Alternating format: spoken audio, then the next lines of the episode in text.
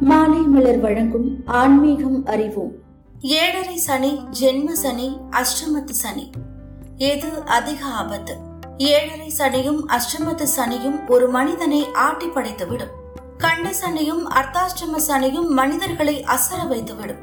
சனியால் சங்கடத்திற்கு ஆளானவர்கள் சில பரிகாரங்களை செய்தால் போதும். சனி பகவானை சந்தோஷப்படுத்த முடியும். அப்படி சந்தோஷப்படுத்தினால் அள்ளி கொடுப்பாராம் சனி பகவான். ஏழரை ஆண்டு காலம் சனி பகவான் ஒருவருக்கு பாதிப்பை தருவார்.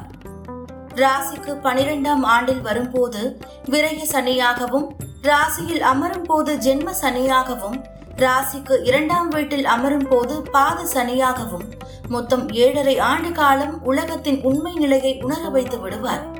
அதேபோல் சனி பகவான் ராசிக்கு ஏழாம் வீட்டில் அமரும் போது கண்ட சனியாகவும் எட்டாம் வீட்டில் அமரும் போது அஷ்டமத்து சனியாகவும் ராசிக்கு நான்காம் வீட்டில் பயணம் செய்யும் போது அர்த்தாஷ்டம சனியாகவும் பலன்களை தருவார் சனி பகவான். நம்முடைய ஜாதகத்தில் எத்தகைய சனி நிகழ்ந்தாலும் நம்முடைய வினை பயன் மூலமே நன்மையோ தீமையோ நிகழ்கிறது.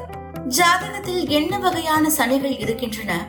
அவை என்னவெல்லாம் பலன்களை நமக்கு கொடுக்கும் என்பதை பற்றி தெரிந்து கொள்வோம். ஏழரை சனி.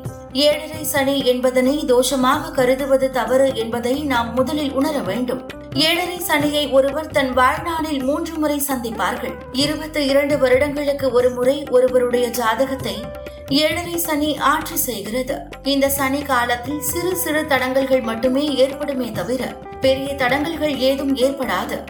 அவ்வாறு ஏற்பட்டாலும் அது தற்காலிகமே தவிர நிரந்தரமானது இல்லை. ஏழரை சனி ஏற்படும் ஜாதகக்காரர்களுக்கு ஏற்படும் பெரிய ஆபத்தை சிறிய தடைகள் மூலம் தடுத்து நிறுத்துவதே ஏழரை சனியின் வேலையாகும். ஒருவருடைய ஜாதகத்தில் சந்திரனுக்கு முன்னும் பின்னும் சனி பகவான் ஆட்சி செய்யும் போது ஏழரை சனியானது பிறக்கிறது. சனிக்கிழமை தோறும் விரதம் இருந்து எள்ளு பொடி கலந்த தயிர் சாதத்தை காக்கைகளுக்கு படைத்து வர ஏழரை சனியின் தாக்கத்தை குறைக்கலாம். ஜென்ம சனி.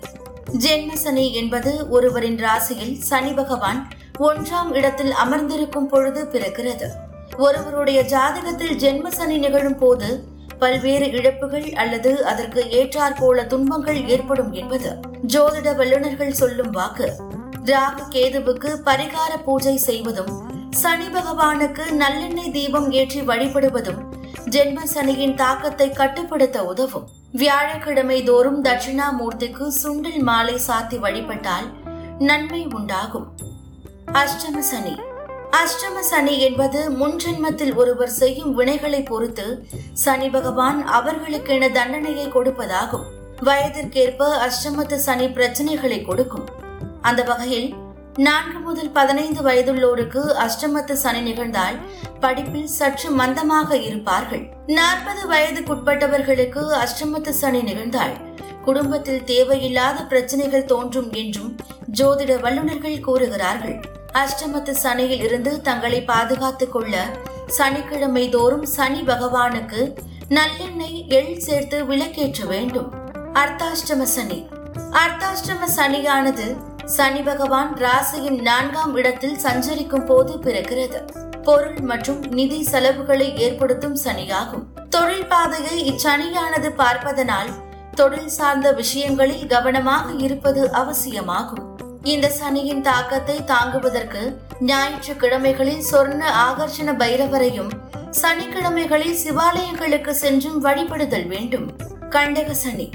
கண்டக சனி என்பது கழுத்தை பிடிக்கும் சனி என்பார்கள். குரல் விலையை இறுகு பிடித்தால் நாம் எப்படி திணறுகிறோமோ அதே போல் ராசியில் ஏழாம் இடத்தில் வரும் இந்த கண்டக சனியால் வரும் இடர்பாடுகள் இருக்கும் என்கிறார்கள் சோதிட வல்லுநர்கள். எந்த ஒரு செயலையும் செய்வதற்கு முன்னால் யோசித்து செயல்பட்டால் இக்கண்டக சனி காலத்தில் இருந்து பாதுகாத்துக் கொள்ளலாம். தொடர்ந்து இணைந்திருங்கள். இது மாலை மலர் வழங்கும் ஆன்மீகம் அறிவோம்.